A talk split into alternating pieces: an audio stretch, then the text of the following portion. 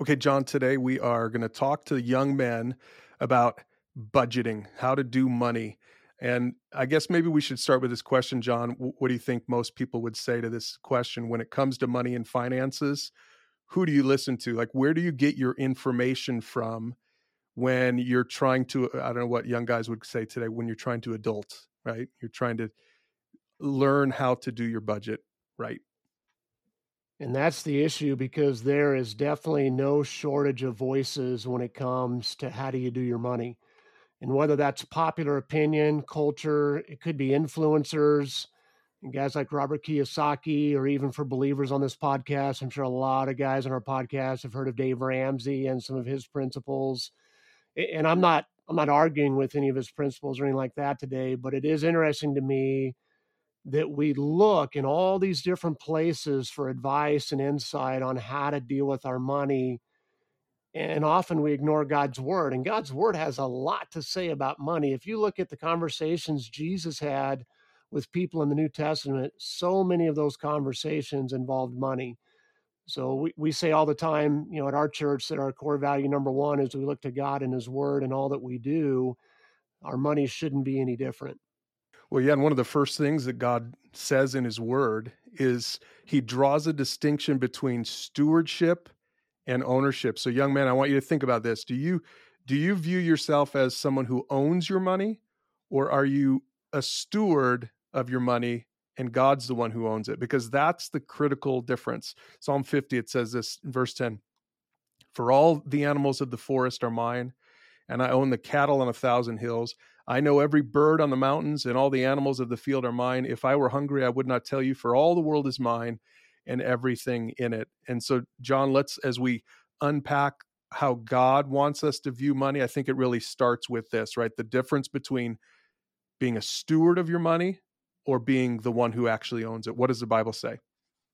Yeah, I think if we get this wrong, Brian, then everything else we're going to talk about on today's podcast will just cause you frustration it will just create anxiety in you.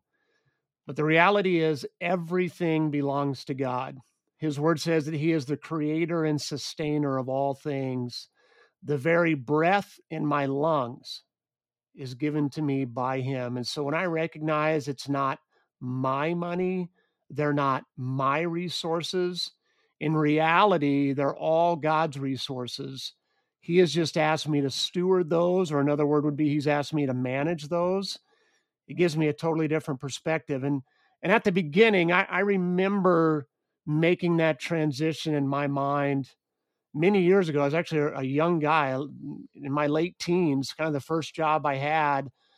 For whatever reason, God in His grace and in His mercy helped me to understand that it was His money and I was just being a steward of it. And that has taken away so much anxiety over the course of my life. Because if they're my resources, they're limited, right? All of us have limited resources. God has unlimited resources. And so he's he's asked me to manage what he's entrusted to me. He's asked me to be faithful in managing a little, and he may ask me to manage more as I show myself faithful.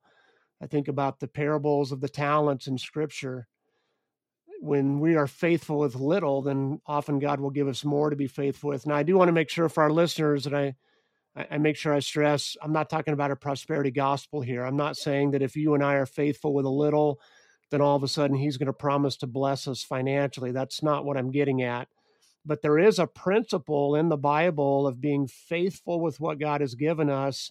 And when we are, he gives us more. And that's not just our money, right, Brian? That's our talents, that's our time that's everything. It's all God's. Well, yeah, because some people might even be listening to this saying, hey, hold on a second. I worked really hard to create my wealth. Some young men might be thinking about that right now, saying, look, I went, to, I paid good money to go to college so that I could get a good job. So, you know, don't I get some credit here?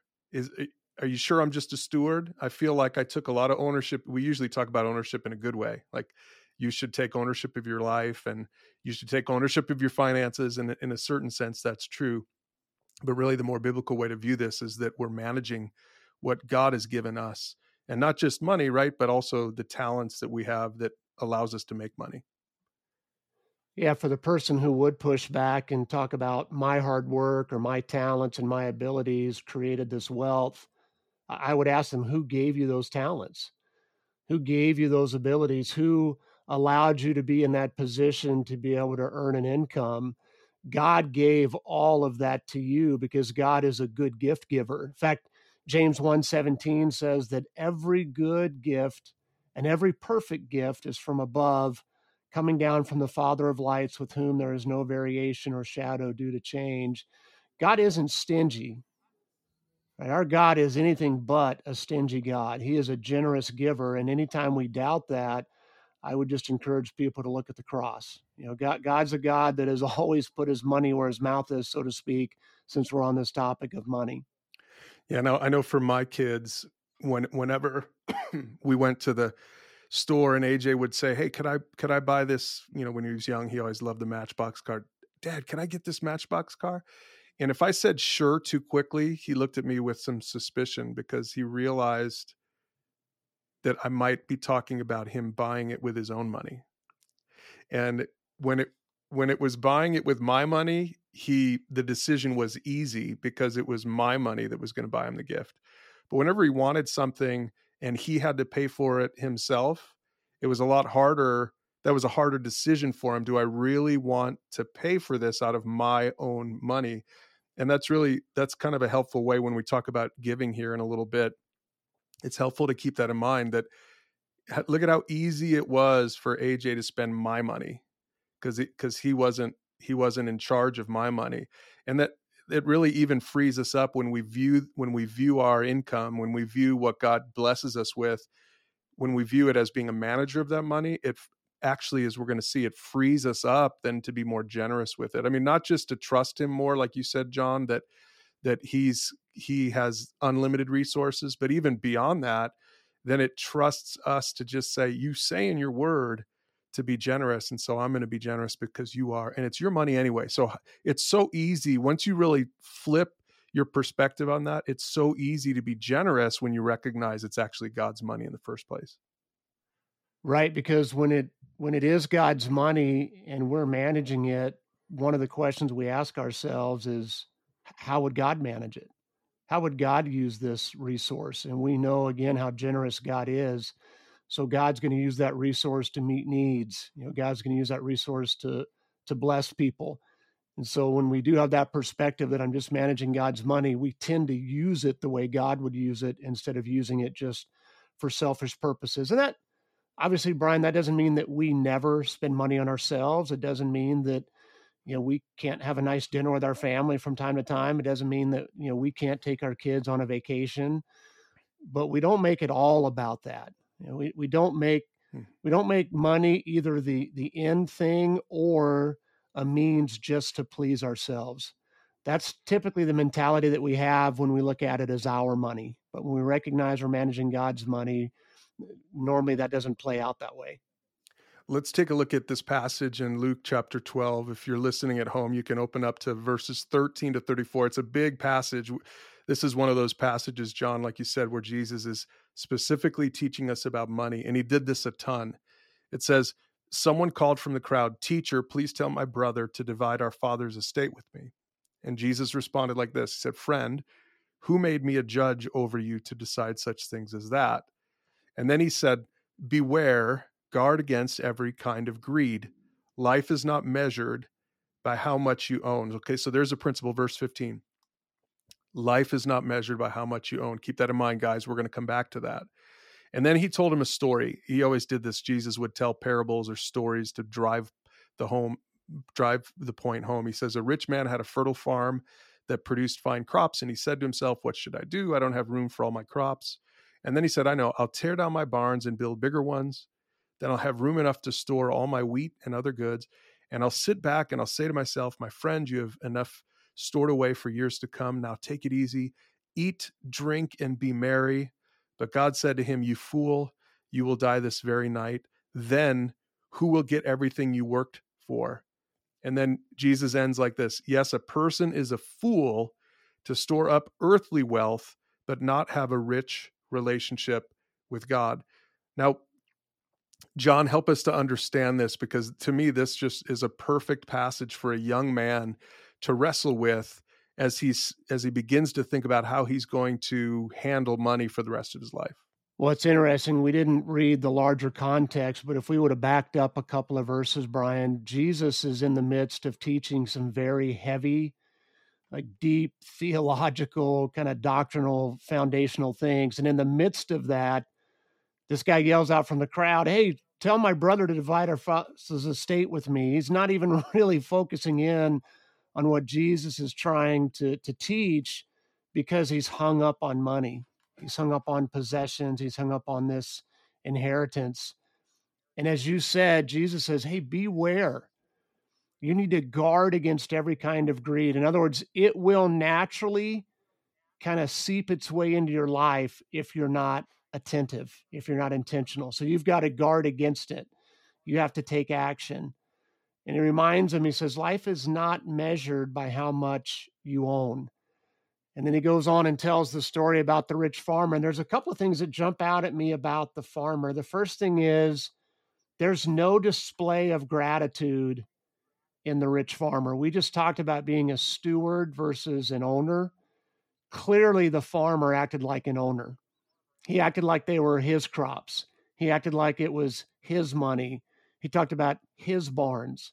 And so there's nothing in the response of the farmer that says, you know, God, thank you for blessing me with this harvest. God, thank you for allowing my crops to grow and, and be productive.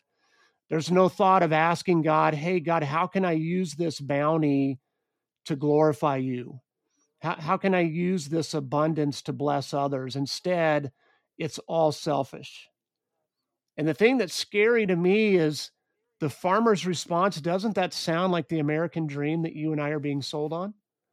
Make all you exactly. can while you're young, get all the toys, and then you can just sit back and eat, drink, and be merry. I mean, that sounds like the American dream. And Jesus said it's foolish. He said, You're being a fool. You're working hard for all this wealth, and who knows, your life may be taken tonight, and then who's going to enjoy it? Yeah, I think about young men, you know, uh, so many young men. Uh, it's it's a case of understanding w- where your identity is right? That's what jesus is putting his finger on here in verse 15 life is not measured by how much you own. In other words what you make where you work. Now jesus isn't saying it's insignificant. He's just saying it's not the most important thing about you. It doesn't define you. So many young men find their security in their bank account or the car that they drive. And really, that's why so many young men and old guys too end up spending more than they should because they're trying to put across an image for other people to see. And it, actually gets them into all kinds of financial trouble. So, really, it goes all the way back to this root issue for so many young people is who what defines me how am i defined and again as a man so many men probably more than women feel this pressure to be defined by what you make, how much you own, you know, uh, what the cars you own, the houses you own, whatever. And I love that Jesus is given this example that helps us to zoom out and understand that the most important thing, verse 21, the most important thing is to have a rich relationship with God. And I love that he uses that word. He says, A person is a fool to store up earthly wealth, but not have a rich relationship with God. And again, Jesus isn't saying you're a fool to store up earthly wealth. I want to make sure our young young men hear this. He's not saying you're foolish to make a lot of money or have a lot of money or save money. He's not saying that's foolish. What's foolish is to do all of that without having a relationship with God. In other words, what's foolish is to make that the mo- most important thing and the relationship with God is kind of on the side, it's on the fringe. Yeah, absolutely. The the period of that sentence is not after the word wealth. I, I, love that you pointed that out, Brian. He doesn't say a person is a fool to store up earthly wealth. Period. You know, end of the statement. No, er, there's nothing wrong with earthly wealth in and of itself, right? We've we've had other conversations, other conversations on the Pursue God Library about money. Money in and itself is neutral. It's not good or evil. It, it's just a tool. But our attitude towards that money can either honor God or not honor God. And so he says, hey, if if you're storing up earthly wealth, but you don't have a rich relationship with God, you're a fool. And then verse 22, he turns to his disciples and he said, That is why I tell you not to worry about everyday life, whether you have enough food to eat or enough clothes to wear. For life is more than food, and your body more than clothing. Look at the ravens. They don't plant or harvest or store food in barns, for God feeds them. And you are far more valuable to Him than any birds. Can all your worries add a single moment to your life? That's a great verse for people who have anxiety over money. Can all your worries add a single moment to your life? And if worry can't accomplish a little thing like that, what's the use of worrying over bigger things? Look at the lilies, how they grow. They don't work or make their clothing, yet Solomon in all his glory was not dressed as beautifully as they are. And if God cares so wonderfully for flowers that are here today and thrown into the fire tomorrow, he will certainly care for you. Why do you have so little faith? It's interesting, John, that he's connecting this to faith. It's easy for us to think about faith in terms of all these other areas of our life, but really, Jesus is saying you need faith even in the financial in the financial arena of your life. So he says, don't be concerned about what to eat or drink. Don't worry about such things. These things, verse 30, these things dominate the thoughts of unbelievers all over the world, but your Father already knows your needs. So seek the kingdom of God above all else, and he will give you everything you need. John, these passages, again, these verses are just so to the point. Jesus is saying some pretty radical stuff here. Well, yeah, Jesus is telling these disciples not to worry about basic needs food, clothing, shelter. Can you imagine what he would say to the average believer, particularly in the United States of America today, who worries about money? like I would bet none of our listeners or very few of our listeners worried about food this week and trying to pick between Olive Garden and Texas Roadhouse doesn't count. like, I mean, if you truly worried whether or not you would get to eat today, there, there's probably only a handful of listeners who can honestly say that. So if Jesus said, don't even worry about that, don't worry about having basic necessities like food, clothing, and shelter, what would he say to us? Because our our worries are, you know, whether or not my child can go to a $80,000 a year private college versus the state school, or whether, in my case, my daughter can play club volleyball on the top team instead of the the middle team because the extra couple of thousand dollars a year it costs her to do that. And I mean, look, I don't want to, I don't want to act like those aren't, you know, tough decisions that we have to make sometimes in our life, Brian. But we sure spend a lot of time worrying about stuff that just doesn't mean anything. And definitely God is calling us to trust him in this area. Jesus says these things dominate the thoughts of unbelievers.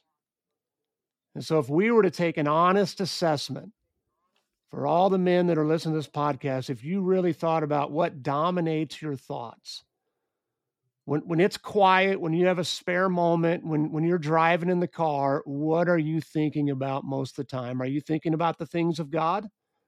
Are you thinking about expanding his kingdom, about worshiping him, about hearing from him? Or are you thinking about the things of the world? Are you thinking about money? Are you thinking about possessions? Are you thinking about that upcoming vacation? And, and if you're not sure, I you know I would take an inventory. Like take an inventory. How how many times in the last couple of weeks have you looked at your 401k balance? Or have you pulled up your banking information to see where things are? you know how many times have you looked at your calendar about that upcoming vacation like what is dominating your thoughts yeah jesus said seek the kingdom of god above all else and he'll give you everything you need what a, what a great remember that most people have heard of that verse before but he really is talking about that in the context of money. So he's saying prioritize the kingdom of god first and foremost and the rest will just take care of itself. And i you know i think about this in my own life. It really that really is so true that I've Tracy and I have been we're not perfect in this area, but we've really tried to make giving to the kingdom of God the most important thing. Like one of our goals years ago, one of our goals was that there was no check that we wrote on a monthly basis that was higher than our check to our local church of the kingdom of God, basically, right? So if we categorize, you know, you look at a budget um, budget spreadsheet and you look at giving and mortgage and car payment and entertainment and cable bill and what you know food grocery bill whatever so listeners think about that list and and ask yourself where does giving land is it in the top 5 is it in the top 10 Well, one of our goals, uh, based on this verse, seek the kingdom of God above all else, one of our goals was to make sure that the giving category was the highest category. And, and John, that was at first that was hard to do. We didn't make very good money in our early years of marriage and ministry. And eventually we started finally being able to make a little bit more money. And we we finally got to that point where giving was even higher than our mortgage. So I want young people at home as we're thinking about this, I want you to think about your rent payment or your mortgage payment and think about that in relationship to the your giving that you do. And and again, I know that for most people your giving's not even going to come close. And for me, it didn't either at first. But we really tried to make this a goal in our lives. And I can say that we we got there. Now we're at a place, and, and so much of this is because I feel like God has provided for our needs. We would never have guessed that we would be in the financial position that we're in right now. And it's because we've really tried to honor God in the way we did our money. And then pretty soon you look at it and you say, man, God has really blessed us and yet we still give such a big portion of our money back to him now again i'm not i'm not trying to say look if you give god owes it to you because i think that's dangerously close to prosperity gospel so i, I don't think your mentality young people should be that i'm going to give back to god because he's going to give back even more to me i think that's the wrong motive i think the proper motive is to say i want to honor god in my giving and then i'm going to trust what he says here in verse 31 that he's going to give me everything i need and that has been true in my life well, that ties back to our first principle, right? That idea of stewarding versus owning. So it really is that I'm giving back to God. It's it's God's anyway. It, it's His resource. It's His money. I, I'm just I'm just resourcing it or stewarding it back to Him and for His kingdom. And I think that's I think that's super important. It's interesting to me. I think this is an area in my life where I've I've grown in my faith probably as much as any area, and yet it's still a battle. There are still times when I sense that that little bit of anxiety coming up, like is God really going to meet our needs?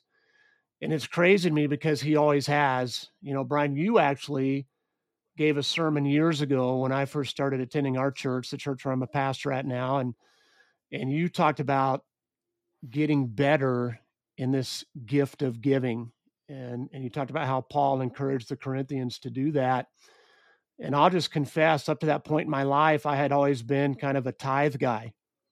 Uh, I'd, I'd, always just given 10%, and I didn't think much of it. I, I, gave it off the top, which I think is important. And I, and I regularly and, and consistently, we always gave 10%. But I was actually very selfish in those years because instead of looking at it as God's money and managing God's resource, I was looking at it as my money. And I was like, hey, man, I already gave my 10%, so don't go asking for more.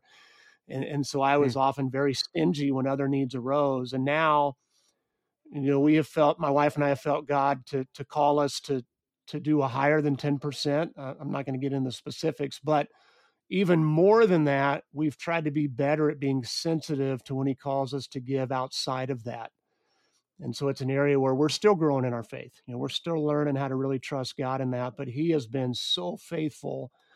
I mean, we could have a four hour podcast if I were to share all mm-hmm. the stories of how God has literally miraculously brought money out of thin air to my family over the years so that we were always taken care of. Well, and there's more, even more to this passage. Again, we've been reading in Luke chapter 12. It's such a great passage for young men to meditate on, pray about, journal on.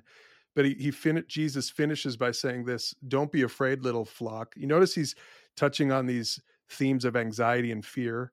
And he's just saying, Don't be afraid, for it gives your Father great happiness to give you the kingdom. And then he says, verse 33 Sell your possessions and give to those in need. This will store up treasure for you in heaven, and the purses of heaven never get old or develop holes. Your treasure will be safe. No thief can steal it, and no moth can destroy it. And he says this in verse 34 wherever your treasure is, there the desires of your heart will also be. And John, I you know, when I think about that verse, that verse really jumps out at me. Wherever your treasure is, there the desires of your heart will be. Here's what it's saying to me. It's saying your heart, what you fall in love with, follows what you invest in. It's like what you said earlier that if you in, if you are investing only in your 401k, you're going to be focused on those particular stocks that you're investing in. I do the same thing, right? I've got a ticker and I get to follow the stuff that I'm investing in. Well, the same thing works. If you invest in the kingdom of God, you're going to be more and more focused on the kingdom of God. You're going to fall more and more in love with Jesus. So, some of you young people out there, if you feel disconnected from God, one of the things you might try to do is give more because where your treasure is, there your heart will eventually. And we're not giving more to earn God's approval, right? That is one thing I want to make sure we're clear about. It. You giving more doesn't mean now God loves you more, but there is a principle right here in verse 34. And I, even someone who's not a believer, even someone who's secular, I don't think would argue with this verse. Where your treasure is, there the desires of your heart will also be. And we, we see that everywhere. If someone spends a lot of money on fishing and hunting equipment, like a guy like myself might want to do, that's that's where your heart is. That's that's where you spend your time. That's what you're thinking about. So this biblical principle absolutely plays itself out in the real world day after day after day. Okay, so John, let's get practical again. Uh, we're envisioning that a lot of young men will be talking about this with their dad or with their young men's group. I'm gonna I'm gonna be going through this conversation with the young guys that I disciple. I want to I want to give some really practical tips here, kind of some Dave Ramsey like tips. I you know I think about Dave Ramsey, and every anytime I would listen to him, I'm like I don't know understand what the big deal is. He's saying the same stuff my dad taught me, but then I realized that most people didn't have a dad like that. Most people didn't have a Dave Ramsey type dad who really taught good, solid principles. I'm blessed that I had that. And so for some young guys out there, maybe they see their parents just spending, spending, spending. Their parents are in debt. And so let's get really practical and give some godly wisdom to the young men here. Proverbs 22 7 says, Just as the rich rule the poor, so the borrower is servant to the lender. So let's talk, John. What would you say to young guys about debt? Well, I, I just want to maybe book in this, Brian, with the statement that discipline and generosity are a powerful combination that will bring victory in your finances. I would avoid debt like the plague. Now, I, I recognize, particularly in in our country and our culture right now, it's probably unlikely that many of our listeners would be able to buy a house without going into debt, without having a mortgage. But outside of that, young men, I would do everything I could to avoid debt. One of the ways to do that is you need to understand the principle of delayed gratification. It is amazing to me how so many young couples, young singles too, but particularly young couples, have the attitude that they deserve to live in the same level of house and drive the same level of automobiles that their parents have now. That their parents, who are now in their 40s and 50s, who've been working hard for 30 to 40 years, who've been grinding it out and saving money, etc., they think that as a 21 or 22 year old, I should live in the same level of house, drive the same type of car that my mom and dad do that just wasn't a thought when I was growing up. I don't know what it was like for you, Brian. We're close to the same age, but I recognized that that I wasn't going to have the type of home and the type of car my mom and dad had as a 22 year old. And I was going to have to start smaller and you know over time build up. And again, not even that the nicer house or the nicer car. That's not the end goal. That's not the end all be all. Uh, but delayed gratification is so important do not go into debt to get the things that you think you should have. Yeah, I remember when Tracy and I first got married, John, we probably made together less than $20,000 a year. Now, this was back in the day, that was more than what it would be now, but still, I remember one night she said, Hey, let's go grab dinner somewhere. I'm like, What do you mean? Where, where, where would we grab dinner? Like, we, why don't we eat, eat in? And she's she had kind of gotten used to eating out with her parents um, before we got married she was used to that kind of a lifestyle because like you said john her parents had already earned that lifestyle they had that kind of income that extra income to be able to spend a little bit more and go out to dinner a few times a week or whatever.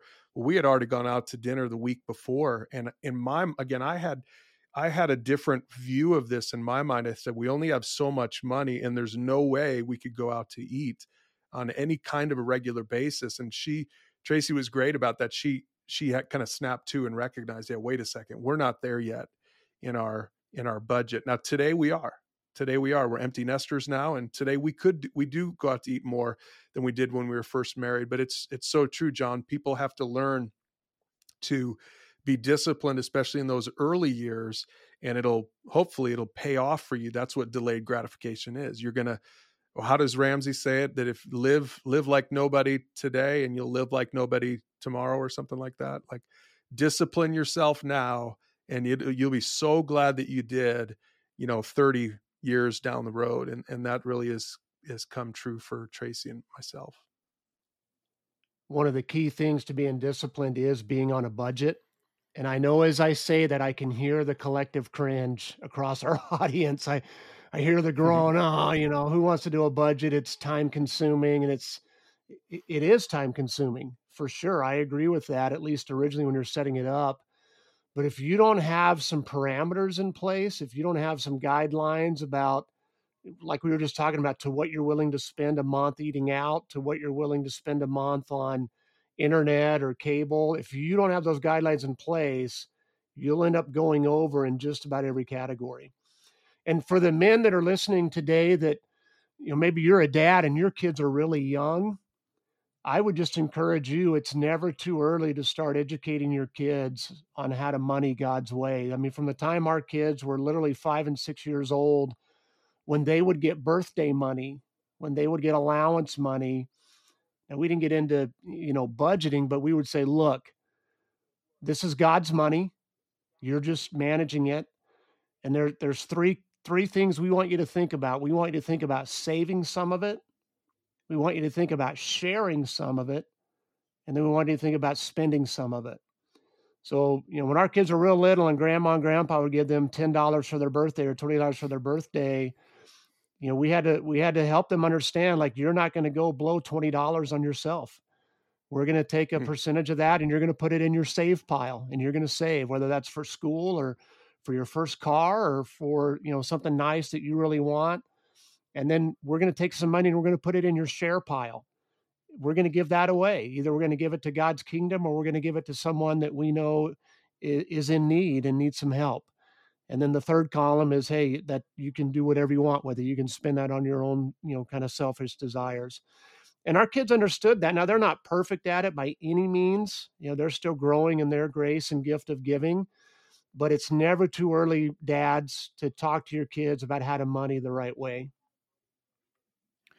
Well yeah and young man if you didn't if you didn't have those lessons i'm just envisioning that john right now that you that, that your kid gets a $10 bill you you change it into 10 $1 bills, right? I mean, think about how that must have felt to the kid to say, I want you to take one of those and share it, give it to kids' church this week. And I want to take, I want you to take one or maybe two of those, and I'm, you're going to put it in your piggy bank to save it for when you're older. I think if you teach that to a kid at that age, they they're looking at that and they've still got seven or eight dollars to go spend. I think it would really change their perspective and think, wow, how I only had to give one of them to church. I only had to put away one or two of them in the piggy piggy bank. Wow, how generous God is, right? It, that's a great idea. That's a great example. But again, a lot of young men listening to this would say, I've never even thought about it like that. And again, I can relate to that because before I was married, I wasn't very intentional with my money. And that's one of our goals with this conversation, John, is that we help young men get intentional today now.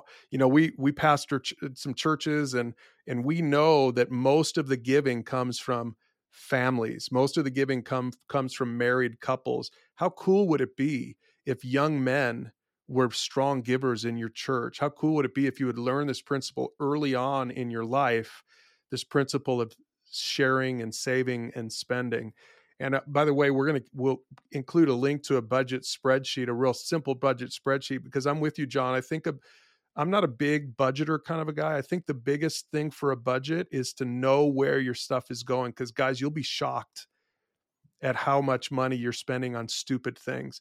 You you know, some of you young men might spend more money, this is going to be embarrassing to you. You might spend more money on Red Bull than on the kingdom of God. I don't know if I'd want to stand in front of Jesus and answer that question. you know, let's look, let's pull up how much you, you know, if you, I know that this kind of a thing, you get, you go to a gas station, you get gas and you go get a Red Bull or, or a coffee or whatever. I mean, you're spending five bucks a pop on something like that. You do that a few times a week. Again, add that up and look at that compared to your giving to the kingdom of God. I think you probably would be embarrassed. So, young men, it's not about shaming you into this. It's just really about learning early that that budgeting in a godly way is something that you can do. It's not as hard as you think, and it's going to pay huge dividends in the end. Well, Brian, that that statement you just made would have been extremely convicting to me eight, nine, ten years ago. Um, that there were months when our eating out budget especially if I included all my gas station stops. So I, I am a Mountain Dew connoisseur. If I if I'm driving more than 10 miles somewhere, I can pretty much guarantee I've got a Mountain Dew in the console of the car. There were months that our eating out budget and our our you know gas station convenience food food was more than we were giving to the kingdom of God. And so again back to that sermon I heard you give uh, 10 12 years ago that that changed the way I look at giving and and now our our giving to the kingdom of god is is the highest line item each month just barely but but it is and and we hope to continue to grow in that. We're not empty nesters yet but i i honestly look forward to the day in in a sense when i can spend less money on my kids and i have more money to spend on the kingdom and uh so guys it's not it it's not and it's discipline but you're not going to look back and feel like you're lacking. I, I, will say this, this, and this is a true statement. I have never, at the end of the year, when I got my giving statement from from the church that I give to, from our church, I have never looked back at that and thought, "Oh man, I could have really bought a nice boat with that money, or I could have really gone on a nice vacation." Never, ever. God has always filled me with with joy and with excitement that he's allowed me to partner in in the kingdom that he's allowed me to take his resources they're not even mine and give some of those resources back to him to be used to change the eternity of people around me. That's a pretty cool thing. Yeah and i i mean i think right it's kind of like that kid with eight dollar bills seven or eight dollar bills to spend. I just i look at our budget on a monthly basis and i'm just like i just said god i i can't believe you allow me you allow us to keep so much of your money. Uh, it just seems so over the top and so generous. Again, I know that not everyone views it that way, but that really is how we view it. Like you're so generous. Thank you that you're so generous to us. And you know, for us, it's part of it is just thinking about thinking about the future, thinking about um, even retirement, which I have mixed feelings on. I feel like the goal shouldn't be to retire well. I think the goal should be to impact the kingdom of God while we're here, and and retire. The ability to retire will take care of itself. So we we share, we save, and we spend, and we feel like God is God is blessing us for our future. But I think even some people might think of saving even too as too much of an idol. I, you know, a lot of guys maybe would say, I need to do a better job with my spending. Probably most guys, but there might be some guys out there who are really good with your money and it's still an idol for you because you save so much you're still not giving. So I like I like John your three things that share, save and spend and either of those two, saving or spending can become an idol in our lives financially. And so young men need to take a look at that and say what what does God's word say because I want I want to really honor him. Well, that goes back to the parable Jesus told, right? That's what the rich farmer was doing. He he made saving an idol. He said, "I'm going to build bigger barns. I'm going to store more away, so then I can kick back and relax in retirement." Essentially, I mean, if we were to put it in the context yeah. of our culture. So obviously, I'm an I'm an advocate for funding your retirement. I think that's important. I think we should be wise with yeah. that. But if that's the most important thing, right? If if what I have saved up for retirement is more important to me than what I've been giving back to the kingdom of God, then that's definitely an idol in my life. John, real quick, Proverbs 13 11 talks a little bit about investments. Let's just spend a minute here on investments for young men. It says, Wealth from get rich quick schemes quickly disappears, wealth from hard work grows over time. What's the biblical principle around that? And I know you kind of have a personal story from your early 20s. Yeah, there is this temptation, particularly I think for young men, because God has wired in us the desire to be a provider, to you know, to look out for those, to protect those that we care for, and so there's this tendency to feel like we have to make it fast. Um, and I know a lot of men that are looking for the next kind of get rich quick scheme, and the Bible just says, "Hey, look." That wealth quickly disappears, but wealth from hard work grows over time. You know, it really is kind of the tortoise and the hare story whatever your income level is, you know, whether you make 30,000 a year or, or 330,000 a year, work as unto the glory of God, you know, work for his glory and just stick with it. Just, just be steady.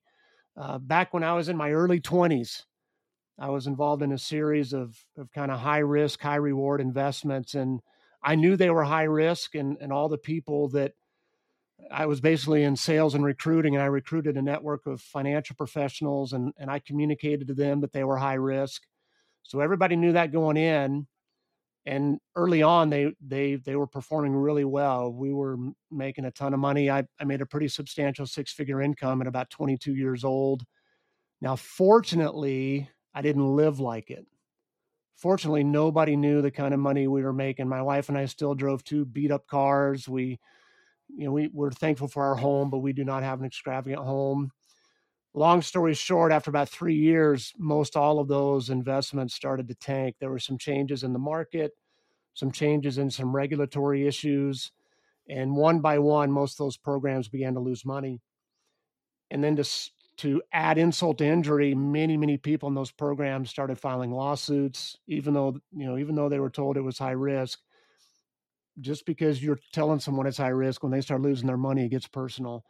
So all that money I made in those two to three years, I ended up honestly just going through all of it, either paying people back out of my own pocket to try and make them as close to whole as I could, or paying for attorney's fees, or traveling around the country to go to bankruptcy proceedings. Uh, and it was the hardest emotionally and and just it was the hardest two to three years of my life and man, if I could go back and do it differently, I wouldn't have touched a single one of them. I would have just stayed away from them and and gone the slow over time route. It would have, uh, you know, I think I aged 15 years over that three year period. Well, and I like what you say here. We're going to kind of end land the plane here on this. I like this statement. I think this is your an original from you. It's live simply, so others may simply live and I, you know, it's kind of like that story from the guy who was trying to build bigger barns. Look, it's good to have young man. Uh, it's good for you to have a vision for your life. It's good for you to work hard. When I hear that story, John, I'm like, good for you that you would do that at such a young age. But thank God that you didn't live like you like you could have at that time, which a lot of people would have. Thank God that you had enough wisdom to to still live well be- below your means, so that because you don't know the future and i think so many people scripture even says this that that wealth has pierced people with many sorrows. Now scripture never says that money is bad. A lot of people think that that's know that's a misquoted bible verse that money is evil. The bible never says money is evil. The bible says the love of money is, is evil and is the root of all wickedness. And so there's such a difference. So we don't we want to make sure young guys that you don't misunderstand what we're saying today in, in the podcast God is not anti-wealth. He's he's if anyone out there is listening and you're wealthy, you better believe that's because God made you wealthy. God blessed you. And I hope you recognize that and acknowledge that. He's not anti-wealth. He doesn't want to make you poor. But more than anything else, he wants to make sure that your wealth isn't just temporary wealth. I love that about God personally. But that's you know one of the things that just enamors me with God's character is his generosity. Back to the parable that we talked about, Jesus said, I want you to store up for yourself treasure in heaven. Because the purses in heaven, they don't get old, they don't develop holes. Your treasure is going to be safe, no one can steal it. no moth can destroy it no attorney's going to take it away i mean and and that's that's a beautiful thing to me i don't know exactly what that treasure in heaven looks like because to me just being in the presence of jesus is all the treasure i could ever imagine right but there's there's something about it because jesus talks a lot about storing up treasures in heaven. And so yeah god is not anti-wealth at all but god wants more than anything for you to have wealth that's eternal. He knows that where your treasure is that's where your heart's going to be. And so when he has our treasure he's also going to have our heart. And I love that God wants us to enjoy riches that last forever, not the ones that waste away or get destroyed. And like I think even for me, you know, Brian, when when I was called to go into full time ministry, um, we didn't live a lavish lifestyle, and so we were able to we were able to answer that call without making a ton of changes. Now I've been super blessed. You know, um, the, the church where I pastor is extremely generous. Um, and I probably make more money now than I did in the secular industry when I left to go into ministry. But but that wasn't the case the first couple of years. You know, we took a pay cut to go into ministry, um, and I'm so thankful that we lived simply so that we could do that because I can't imagine missing out on all the blessings that God has poured over me and my family by being able to be in ministry full time. I mean, honestly, there there are some days I pinch myself like I actually make a living telling people about Jesus and helping people pursue mm. God. It's the coolest thing ever. And we were able to do that because we lived a pretty simple lifestyle. So that's how to money. That's how to think about money and budgeting and giving. And remember, don't just take your cues from Robert Kiyosaki or Dave Ramsey, even. Take it from God's word because God's word shows you the way to have real freedom in your finances. Now, to talk about this with your family or your small group, your men's group, or your mentor, you can find all these resources at pursuegod.org forward slash men.